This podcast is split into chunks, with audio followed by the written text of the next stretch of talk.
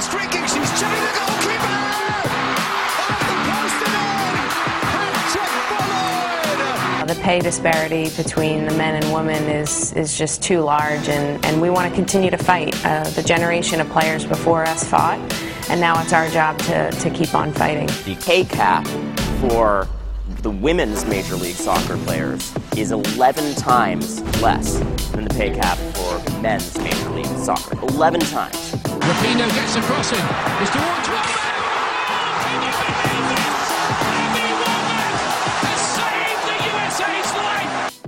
You are listening to Give and Go with Rotas Wadera, only on Girls Soccer Network. Hello and welcome. You are listening to a very special edition of Give and Go. It is our best of 2019 podcast, and we have so much to get into. For this episode, we are coming to you live from Los Angeles. Thank you for making the choice to listen to us at Girls Soccer Network. Of course, for more information, go to www.girlssoccernetwork.com. Follow us on Instagram at Girls Soccer Network and on Twitter at Girls Soccer Net. So, as always, I got to let you guys know how you can get this podcast, right? We are on Spotify, iTunes, iHeartRadio, Stitcher. You can go to any one of those avenues to download. Just search Give and Go. Again, you can also tell Siri to play this podcast at any given time. Play a new episode, an old episode. You can even subscribe to this show so you get every single episode that you need to get. Next up, very important announcement. We are super excited to announce that World Strides Excel will be sponsoring this podcast in 2020. They provide some of the best soccer tours around the world. Be sure to check out www.worldstrides.com. All right, now that that is out of the way, we have so much to get into, some great audio as well.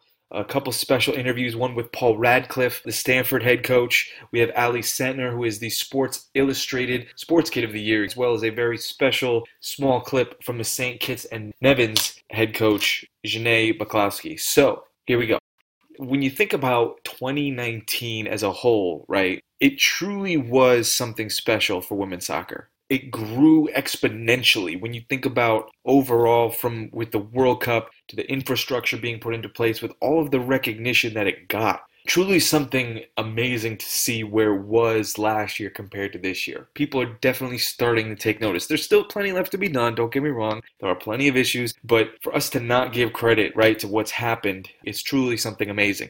So we start at the top with Stanford winning their third national championship that happened very recently.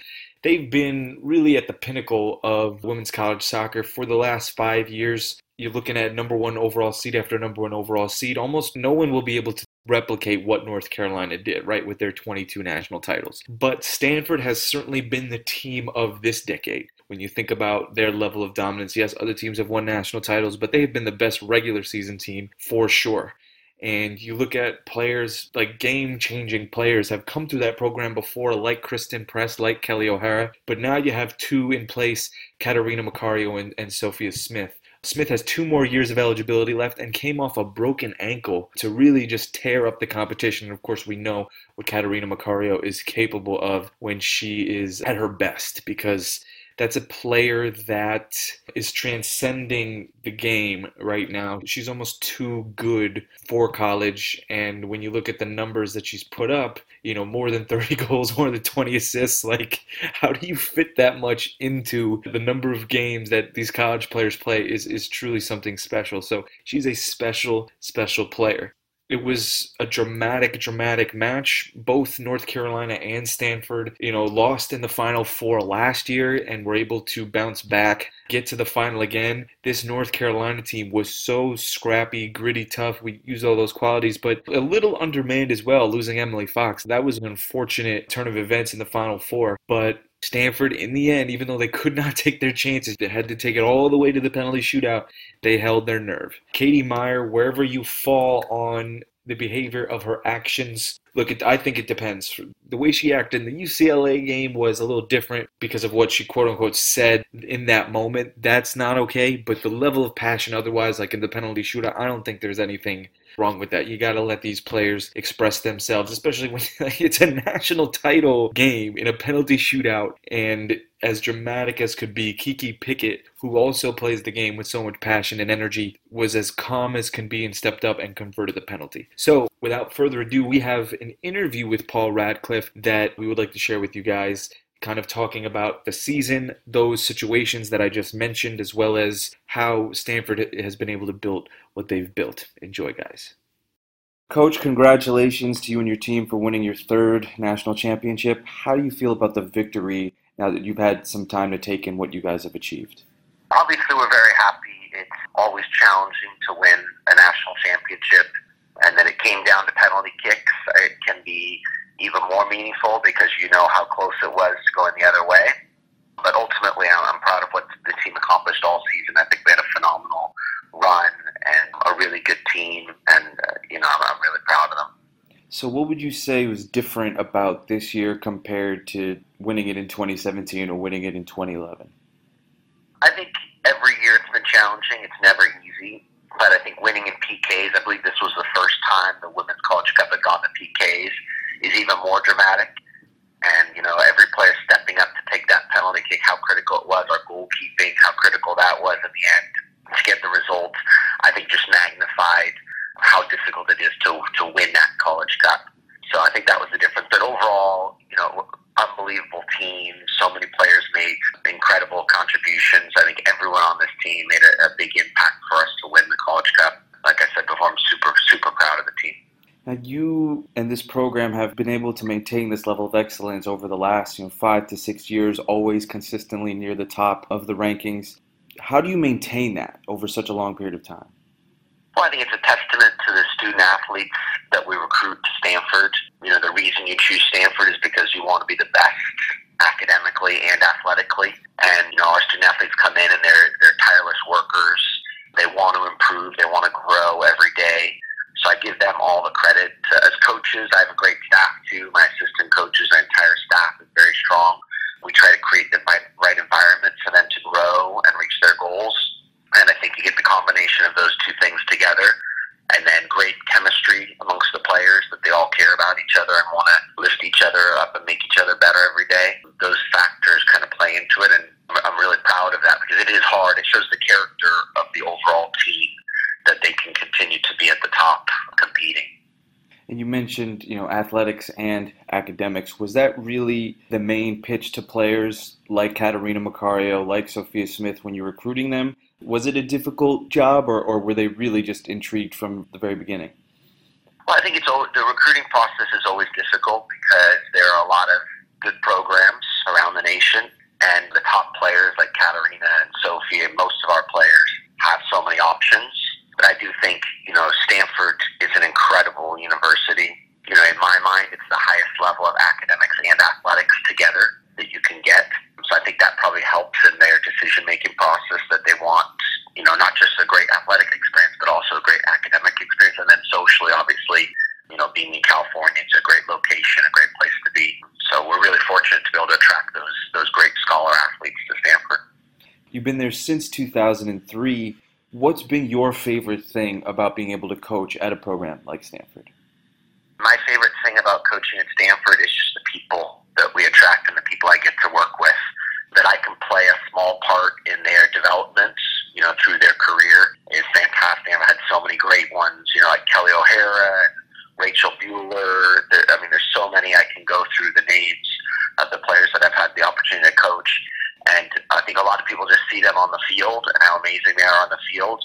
But I can tell you, without a doubt, they're even more amazing off the field. The things they do, you know, academically and their leadership skills and all these different things they bring to the table. I've just been feels like I'm so fortunate that I got a chance to to get to know them and you know become friends with them ultimately and help them along their their road. Mm-hmm. And you were previously at St. Mary's before you made the move to Stanford. What would you say helped you during your time there that helped you build what you've been able to build at Stanford? Yeah, well, that's a good question. You know, I started out as an assistant assistant at UCLA, and then I got my first head coaching job at St. Mary's. And I think when you're a young head coach, you are learning on the job a little bit. So I was really fortunate to get that experience at St. Mary's and, you know, made some good decisions and obviously some bad decisions along the way, as we all do. We're all human. But I tried to learn from all those. And, you know, when I got to Stanford, I still felt like I was relatively young and learning a little bit as I went. And I'm still learning to this day, but with experience, you get better and better and you make a little bit more accurate decisions. So I think we're, we're always growing and experience plays into it at the end of the day. You need that experience, and you know, in the, the heat of the battle, those big games, that's when you're learning the most. Mm-hmm. And where would you say your coaching philosophy was was truly developed? Because every time I watch Stanford play, it's despite all the star power, everyone always makes the right pass. They always make the right play first, and that level of unselfishness is rare to see with so much star power. Where did your philosophy overall and that kind of idea develop? Yeah, I think my, my philosophy, I think for most coaches, your philosophy comes from the people that you've played for or that you've coached with, kind of your mentors. I give a lot of credit to Sigi Schmidt. He was my coach at UCLA when I played, and I learned a lot from him. And then along the way, so many other coaches that played a part in my development that I learned from, you know, club team coaches growing up. And then also just you know my own research and watching high level games and high level players and trying to learn different styles of play. I think I'm definitely someone that loves watching soccer and learning from the top level teams, whether right now it's like a Manchester City or a Liverpool, whoever it is. I love watching all the top teams in the world and learning from them. So I've kind of put all that together and come up with my kind of style of play per se. And, you know, I do believe in sharing the ball, unselfish play, and I put a lot of emphasis on intelligence of play and having that soccer brain. I don't want to just get it forward and run and go. I want to make sure they're making the right decisions. So that's something I definitely preach, and I think that's an area of the game in the United States we all need to develop. And it's really important to the future of soccer in the United States. No matter what, you always manage to stay so even keeled, composed, never too high, never too low how are you able to maintain that? Because some coaches, quite frankly, especially here in, in, American coaching culture, don't necessarily have that ability to to stay that calm at all times. Yeah, in order to have longevity, I think you have to be pretty even keeled. And you know, the the life of a coach, the life of a player, can be very difficult because you have really high highs and really low lows. And if you let those things affect you, I don't think it'll be good for you mentally. So I try to stay even keeled when I win big games. I try to stay pretty calm, and I'm obviously I'm happy about it, but I don't get too out of control. And when you lose games, that can be really disappointing. You got to stay positive and say, hey, it was on the day, and next time we'll play better. And then how can I learn from this? What can I do to improve that I don't have this feeling again, where you you know after a loss. So I think it's just trying to keep a, an even head and you want your players to be that way too. You don't want them thinking the world's over if they lose, and if they win one game that they're the best thing that, that's ever happened. Because you know there's always another, game coming up, and you got to be ready for it. So you got to stay humble. Piggybacking off of that, how were you able to handle, you know, Katie Meyer's level of emotion? Obviously, that drew plenty of headlines, and you know, people were on the fence whether it, you love it, you hate it. Like, how were you able to kind of manage that, or is it really just letting the players play and express themselves?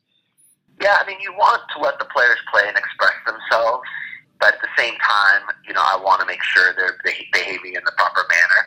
And I think knowing Katie, she's a big personality and a great competitor. So I think when you saw her react that way, it was just her competitive fire, mm-hmm. which helped her you know, win that PK shootout in the end mm-hmm. um, and save the PK against UCLA. I think that fire. So you need that personality, but you have to be smart about it. So you know, it's something I definitely spoke to her about to help her grow. But she's a young player, and I love her enthusiasm. And you know, she's a big part of our success this year. So I'm really proud of her. But uh, yeah, that's that's the hard part about coaching. Everyone's got different personalities. You got to stay true to your personality. I'm more of a level-headed coach. I think there are other coaches that are more animated and that works for them. And um, sometimes, you know, it's a, it's a positive to be animated. So you got to kind of find the right balance for you as, as your personality. Every player is going to be different. But, you know, Katie's amazing, and I love her energy and her enthusiasm, and she's a great competitor. You've coached some amazing players at Stanford, Christen Press, Kelley O'Hara, as you mentioned. Where does Catarina Macario rank among some of the players that you've coached? Is she the best? Yeah, Catarina will. I mean, they're all great players in their own right in different time periods. But in this time period right now, you know, Catarina is one of the best I have ever seen. She has an extraordinary future ahead of her. You know, the amount of goals and assists she's scoring and how unselfish she is. She makes everyone around her better. And, you know, it's incredible. She's won two national championships now, and she still has one year left. So, you know, if she was able to lead us to another one next year, win three national championships in four years, just speaks to how good she is. But yeah, she's she's an extraordinary player and a really humble person. And everyone on the team loves her, and they want to play better for her because they know how much she puts into the game and how much she cares about all her teammates. So now that this season is over, how much preparation have you started for next year? Have you already started to look ahead, get ready? Are you on the recruiting trail? All that good stuff. Yeah, we get straight to work after, we celebrated after the game, which was fun. I got together with my staff, we had a good celebration. And then our student athletes had final exams right after, so they were straight back to the grind on the academic side. And now we're giving them a little break, and then we'll come back together the beginning of January after the holidays, and then we'll start training again. For me, I'm in the office just getting work done, and get my assistants were out on the road recruiting. So yeah, we're keeping busy. It's, it's business as usual, and I, you know we have our eye on the prize for next year now, and we want to be the best we can be for next season. So we're already moving ahead. But this year was extraordinary, and we enjoyed it while we could, and now we got to move forward. Last question. What is your advice to young girls out there looking to play college soccer or just simply get better and, and improve? Yeah, it's a good question. I think that the best advice I can give is don't rely just on your club team environment or your high school environment or whatever level you're at. Make sure you do some individual work on your own. I think, you know, even if it's 20 or 30 minutes every other day or, you know, twice a week, I should say, kicking against a wall, just working on your own skills, honing your skills individually and not just in the team environment. I think will definitely complement what you're doing in a team environment and help you elevate your game to a higher level. Paul Ratcliffe is a special coach who has this innate ability to get these players to just be so unselfish. He will, of course, like in that interview, give the credit to his players as he should. That's that's what great coaches do. But his ability to guide them, and and I mentioned this in the last podcast, the way that they pass the ball, the way they always are making the right play at the right time, precision passing. It's intelligent football that that we talked about and it could be changing the college soccer landscape because when you have that much star power, I tell you, it, it, can be hard to manage. You could have all the talent in the world, but you need a great coach to bring them together. Next up, of course, we have to talk about the U.S. women's national team. Four stars winning the World Cup, and it's crazy what a whirlwind that was leading up to it because there was a lot of pressure, a lot of scrutiny, a lot of this and that about squad selection, lineups, all this stuff. And I was, of course, one of those people as well. And I have to, you know, accept that I was wrong of, of my criticisms of, of Jill Ellis because at the end of the day, they made it look easy. They really did. And they ran the table. Of course, tougher matches were in the quarterfinal and semifinal uh, rather than that final match against the Netherlands. But you look at the gauntlet that they ran through, the teams that they had to beat, it, it was so incredibly well deserved. Of course, Megan Rapinoe gets a lot of the credit, but it was a breakout, really kind of a coming out party for Rose Lavelle. Julie Ertz, of course, is that player, and we'll get more into the award that she won later on. And Alyssa Naeher, who I've been very critical of potentially being a weak spot, made the clutch saves at the right time. So, again, gotta tip your cap off to her, and I gotta again swallow my words and say that I was wrong about her because she really came through, and her level of experience is something that needs to be appreciated a little bit more, regardless of what you think about Adrianna Franch, Ashlyn Harris, who should be in there. Alyssa Naeher has earned that spot. Other great stories from the World Cup there's obviously the Jamaicans, right? You think about how they qualified. It was such a special moment for that country. And then on top of that, you think about the goal that they scored, right? To get it back to 2 1 against Australia. They did not end up winning that game, but to see the celebrations, to see what it meant to that country to score, to have that moment was a special, special thing. You could say the same for other countries that had never qualified before, just for, you know, Chile to be there. You think about, I mean, Thailand had been there before, and there was a lot of talk about the way the United States scored as many goals as they did against them. But at the end of the day, it was a tremendous, tremendous event for not only our country because of the impact it had, and we'll get into that later, but for what it did for the women's game. And we obviously have this talk about our new FIFA president talking about making the World Cup once every two years rather than four years. And that to me seems like a bit of a money grab and almost not necessarily, you know, putting as much importance on the club level first you know, because that's why on the men's side it happens every four years. You need that time off that cycle because you have so many matches for qualification. You're going to totally hurt the club game if that happens. It would be great for the exposure, but knowing FIFA in the past and unless things have really changed, right, it definitely seems more of like a money grab rather than it is about promoting the game. I hope that there are good intentions behind that idea if it were to happen. Again, it's only preliminary talks, but you think about once every two years, that's a tricky thing with qualification, plus qualification for the Olympics, plus club games. As it is, you're putting so much stress on these women in terms of how often they play and with scheduling and travel. It would be a lot. There's a lot to consider there. The year of Megan Rapinoe. Now, we've discussed her impact like what it had and what she did with her platform. Because of the attention that she got, she used it in a way to uplift women, but really in a no nonsense type manner. She has not sugarcoated one thing. Anything that she's had to say, she's taken on the president, she's taken on the US Federation, she's taking on all of the men's great players who don't promote the game enough. She's literally taking on everyone. And she has the clout to do that now because of every single award that she has won and that she has used. With that being said, was she the best player? No.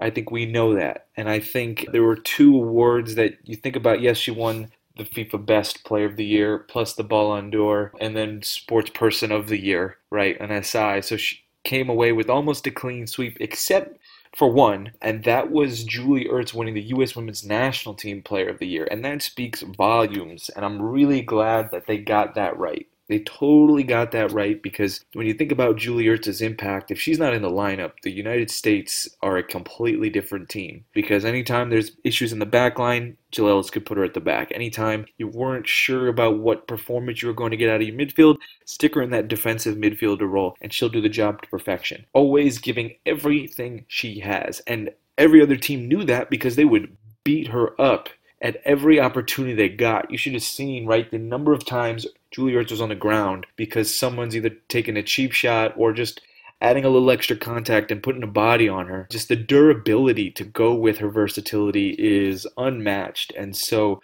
that was so great to see her win that award because she technically, like, you could absolutely argue she is the most important player for that team. I don't think they win the World Cup without her, right? If she's not there, that team looks totally different. And there are things that could have been exposed in that case. So Julie Ertz winning U.S. Women's National Team Player of the Year, that is a big, big deal. Of course, the Ballon d'Or came out more recently, and Megan Rapinoe won. But based on the nominees, right, if we're being totally honest here, no player had more of an impact for their team of the nominees than Lucy Bronze of England. She was a beast in attack and defense. Her ability to get forward, to distribute, like best right back in the world for sure. And to think that she's not going to get recognized for the year that she had, for the World Cup that she had, is not really fair. But again, because of whatever politics and whatever things we have going on behind the scenes, I don't know who's voting, I don't know how it works, but Lucy Bronze should have won that award. The Ballon d'Or should have been hers yeah, I mean, what else can we do? We, I guess it's going to take a little bit of time before all of these different awards will become a little more, I w- wouldn't say legitimate because they are legit awards, but like the criteria upon which we have these awards, like what does that mean exactly, right? Like where is that going to come from? So tough. It's tough. But again, congrats to Megan Rapinoe for taking home. She's going to have a very, very full trophy case after this year. Moving on to the Guardians top 100 players list. This is the first time I can say, you know, I'm actually happy with the judging, the criteria, because this is everyone involved with the game on every level voting. Okay, and this time it was consensus that Sam Kerr was the best player in the world, and she has not been even named a finalist for all of those big awards. So for her to get this recognition is a big deal. It speaks volumes that her peers were willing to vote her there again, I think it silences any doubt that she is the best player. And, you know, she obviously deserves a recognition, but now she's going to get even more exposure now that she has left the Chicago Red Stars, she has left the W League, and she is going to be at Chelsea, which is a big, big move. And it could have a domino effect of epic proportions. You look at just her salary alone right? There were reports about exactly how much money she was going to be making. According to reports, it was a two and a half year contract worth $410,000 per season, as opposed to the NWSL, where you were, yes, they did increase the compensation. The max salary is $50,000. So you can understand Sam Kerr's got to make a business decision at some point, and when you've done everything that you needed to do in America, to see what she has done overall is something special. So now the question is what does this move mean for the NWSL and the W League? Now, we did mention in the last podcast that they're teaming up to try and save things here. And I mean, I hope that works, but until you get more money, a lot of players are going to jump ship. The greatest example I can think of is where this was happening before this trend kind of started was Janine Beckie. Sky Blue have sorted out their situation somewhat now, but imagine going from Sky Blue FC at that particular time to going to Manchester City, the champions of English League Soccer at the time. She is thriving. She is truly like become this incredible player over there who can distribute, who can score, and we knew she could do that with Sky Blue. But imagine what that feels like to be appreciated for being the best at what you do. That doesn't happen here in America right? We're still fighting for legitimacy, whereas when you go abroad, it is so part of the culture that you know people are going to take notice when you have like why wouldn't you go where you have the best training grounds the best facilities the best trainers the best everything? It's all there and the money has been pumped in with this overall global growth that we've had and you know the world cup definitely helped that tremendously tremendously in so many ways. You look at the Barclays deal with the FA Women's Super League, plus the record attendance is going on in Liga MX over in Mexico, right? More than 40 to 50,000 people going to watch matches. Like, women's soccer has arrived, y'all. It's here. It is here, and hopefully it is here to stay. This is something that we need to build on and continually grow because it has gone to new heights. And so, with that, we talked about Sam Kerr's salary and the amount of money you get paid. Once these wages and fees start to come in, man, that's when we're going to start to see even more growth. Because once that first standard is set, then we can go from there, right? Once that first thing is is kind of put into place, once that first major move happens, and this is that move, Sam Kerr, it will hopefully, as I mentioned earlier, be a domino effect for the league, for not just the, this league, but for every league around the world. And I mean, the unfortunate thing and the, the scary thing is the NWSL losing players and losing its legitimacy because many would declare it to be the best league in the world because of the amount of star power there. But now everyone else has definitely caught up, and I don't see why you wouldn't go to England or to Spain to play for a team. The teams already have so much history attached on the men's side that, like, you want to be a part of that it's got nothing to do with gender and men versus women, but like to go play at, at Chelsea in London, right? Like there's there is a certain appeal to that. No disrespect to Chicago. Chicago's an amazing city. But if like if you're not gonna have the same passion around soccer or as big of a fan base that they have, right? It's just not sustainable, unfortunately.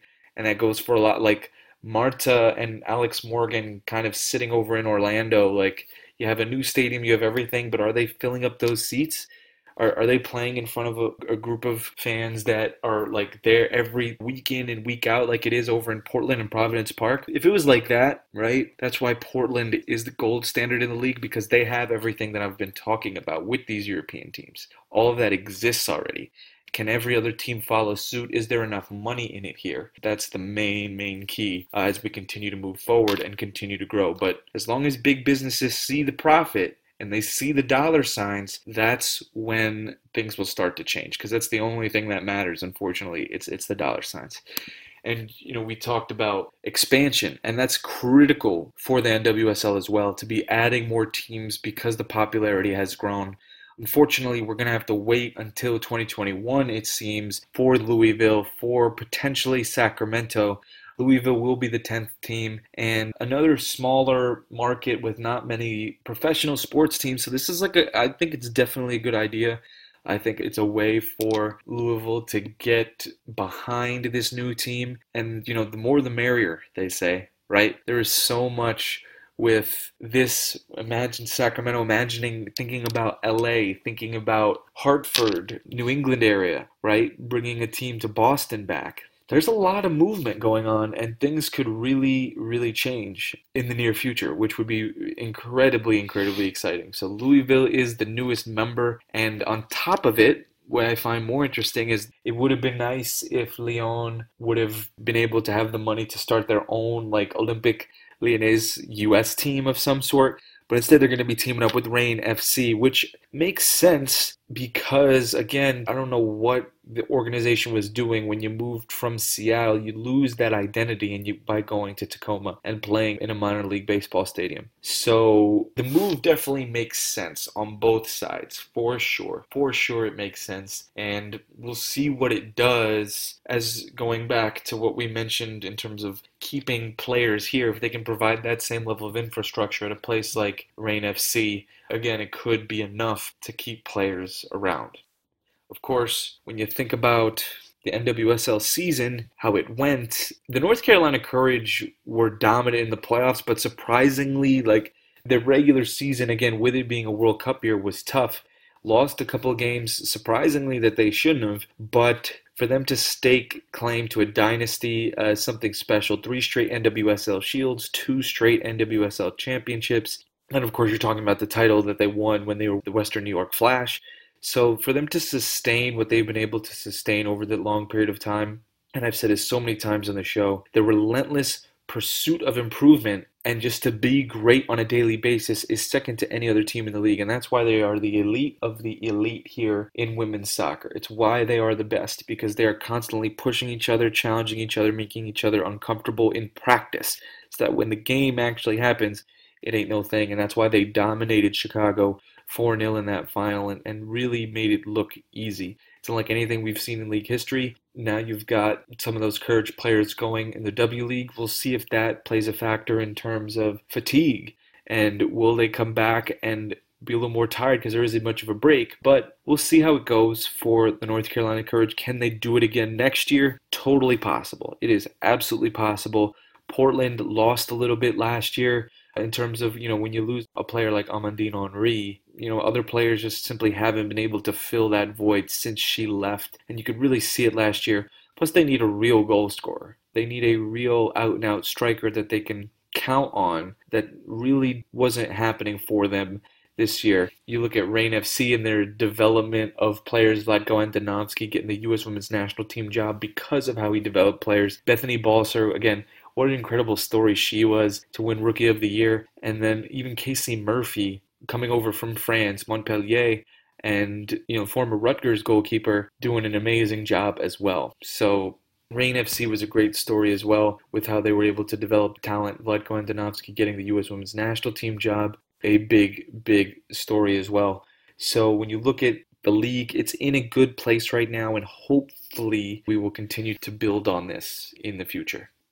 Now, the next topic is important. We have to touch on it. The racist allegations that were going on with Adrianna Franch in Utah was definitely a surprising turn of events. And of course, we do not condone that in any way, shape, or form. That's not acceptable in any way. You know, you'd think we're in 2019, we're past that. Going into 2020, you think we would, but it's an issue not just here, but in sports around the world. Europe, especially, it's a big deal. It's happening almost more frequently in Europe than it is here, which is kind of crazy, at least out in the open in terms of cases that have been reported that we know about. So it's it's there, it's an issue that's not going to go away, but we got to give some credit to how these athletes handle it. I mean, truly, they are class acts. They are so admirable in how they can stand tall and stand up to whatever is being thrown at them. It's a salute to Adrianna Franch for how she handled that entire situation and was able to rise above some of the hate and negativity that was coming her way. And when the players do it, it makes it a little bit easier for fans and other people to do it as well, to be able to say, hey, look, we cannot allow this to happen. And so it will not go away, but we need to educate and do as much as we possibly can to make sure that this is not a regular occurrence at all. And we just wanted to give some credit to A. Dizzle for how she handled that this year. Next up was Ally Sentnor of Hanson, Massachusetts. 15 year old teenager was named Sports Illustrated Sports Kid of the Year. And let me tell you something this girl is going places, incredibly humble, driven, motivated to do whatever it is that needs to get done, constantly looking to get better, constantly looking to improve. She's committed to play at the University of North Carolina. We'll look to add to that rich history in a couple years. Definitely focused on her education. We have an interview with her. We hope you enjoy. How does it feel to be named Sports Illustrated's Sports Kid of the Year? I mean, I'm so honored that they named me Sports Illustrated Kid of the Year. It, I feel so grateful to be recognized as one of the young athletes in this country, and I just feel honored to represent my teammates. And it's not just for me, it's for everyone who I've played with and who's pushed me to get to this point. So, when you had to make that decision between choosing soccer over gymnastics, what is it about the game of soccer that you love so much? First of all, I'm really competitive, so I love the competition. When just winning and winning with your team is just such an amazing feeling, whatever team you're on. And then also just playing with people and being on that team is what I really like. I love having teammates that respect you, that look out for you. It's almost like a, another family. You mentioned, you know, in that Sports Illustrated interview, you have a constant desire to improve and get better. You love working out. Where would you say that drive and that determination comes from? I honestly don't really know where it comes from, but I would say that my personality is just really motivated and driven, and I want to get everything done timely manner and just get everything I want to achieve and put everything I can into that and give 110% whatever I do. Now, you've had your coaches kind of talk about how you can do so many different things on the ball with the ball. Is there a particular player whose game you've tried to model yours after, or have you really just kind of tried to do your own thing? No, I definitely have so many role models in the game of soccer. I love watching soccer. On the men's side, I try to look up to Messi and play his quick technical style that he plays. And on the women's side, Rose Lavelle, just her quick movements, and she really shined in this World Cup, and I really looked up to her in that way so you would probably say Rose Lavelle over anyone is like your soccer idol, or do you have a specific player that you want to be like, like her?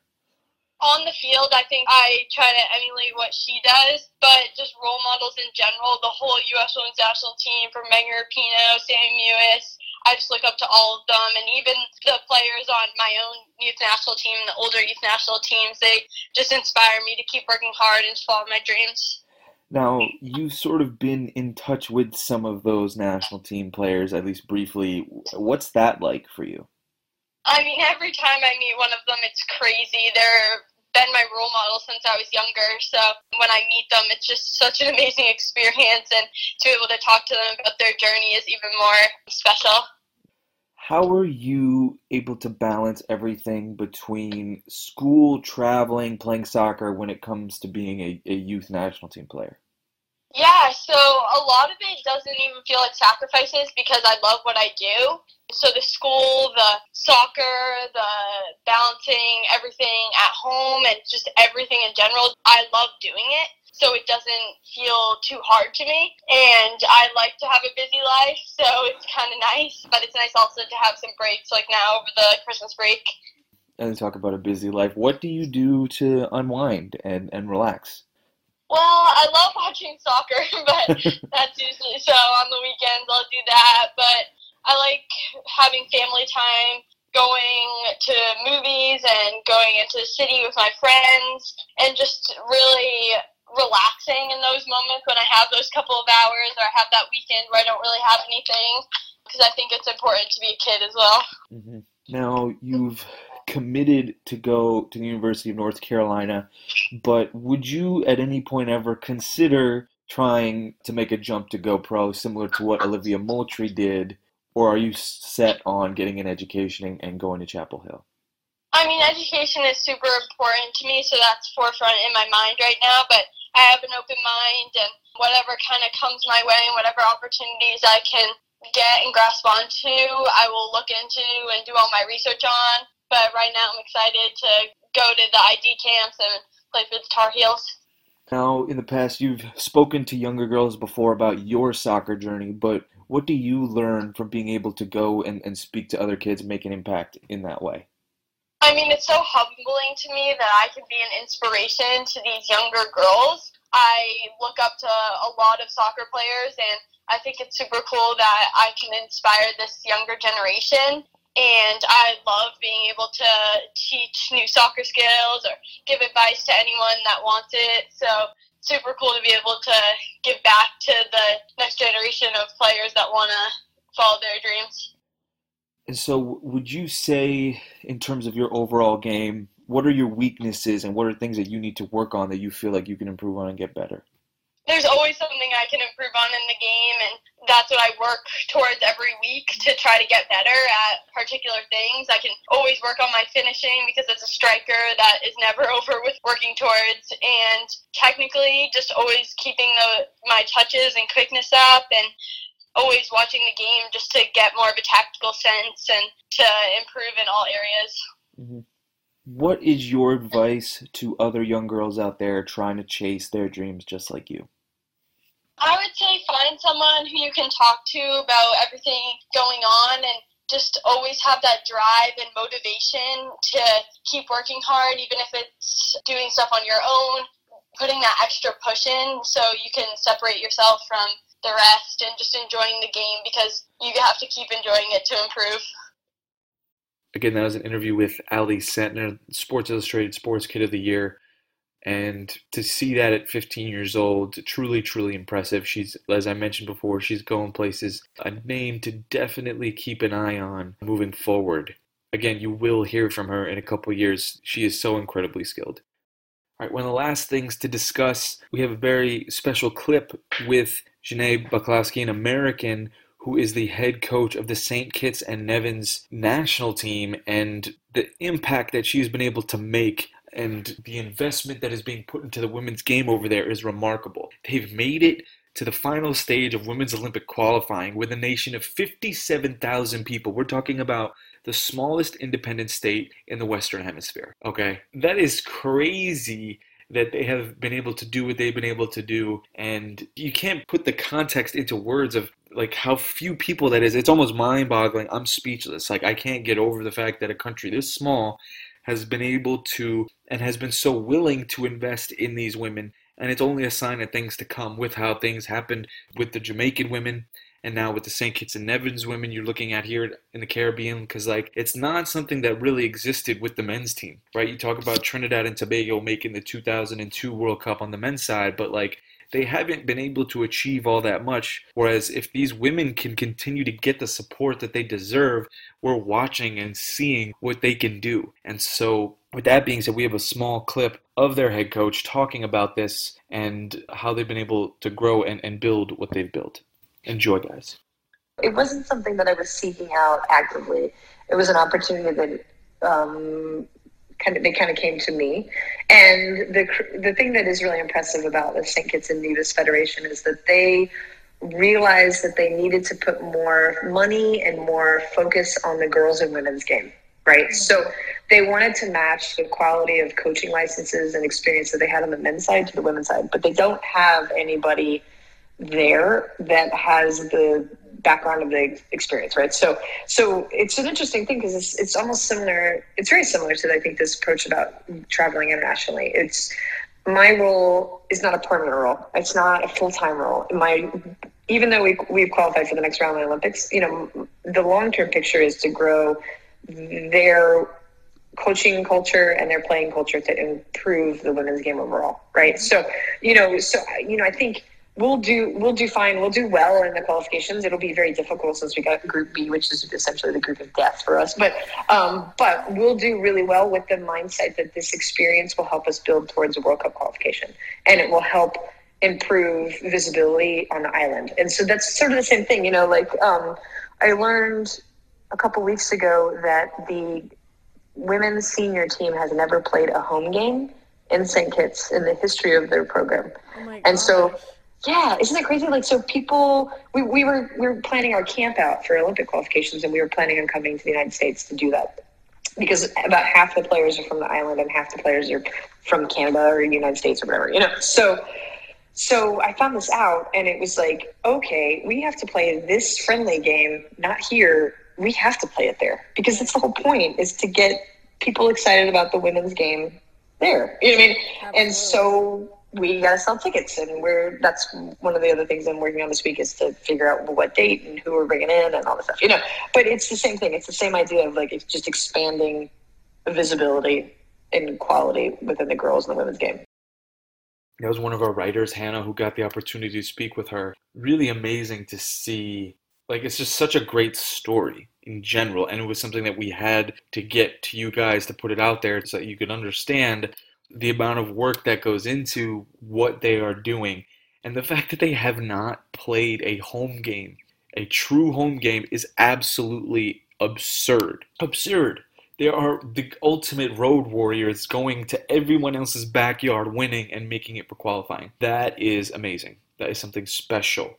We had to give them some credit as well as we wrap things up on the show. So, in closing, it was a tremendous year, and I want to take this as an opportunity to mention not just from a soccer perspective, but no matter how you think this year went, understand that in 2020 things can be different. It is entirely up to you to shape your overall mindset and ability, and you can do whatever you want to do if you are willing to make the changes that you need to make. Those are themes that have been exemplified by these women day in and day out. And there are things that you can do day in and day out if you're willing to create the habits, create the routine, and create whatever it is that you are trying to create on a daily basis and just be willing to do it every single day. All right, that is it for our best of 2019 episode. Thank you so much for tuning in, guys. Again, Give and Go is very, very excited to be teaming up with World Strides Excel in 2020. And again, you can get this podcast on Spotify, iHeartRadio, iTunes, and Stitcher as well. So thank you guys for tuning in. We, of course, greatly appreciate your viewership. And of course, if you really love what we do and you appreciate it, you can donate. There is a link that will be going out on our newsletter. It's not working on my bio for whatever reason in Instagram. I will get that sorted out. But we have a discount link if you would like to make a small contribution for the holiday season. Again, this is Rotas Wadera, your host, signing off. Thank you guys.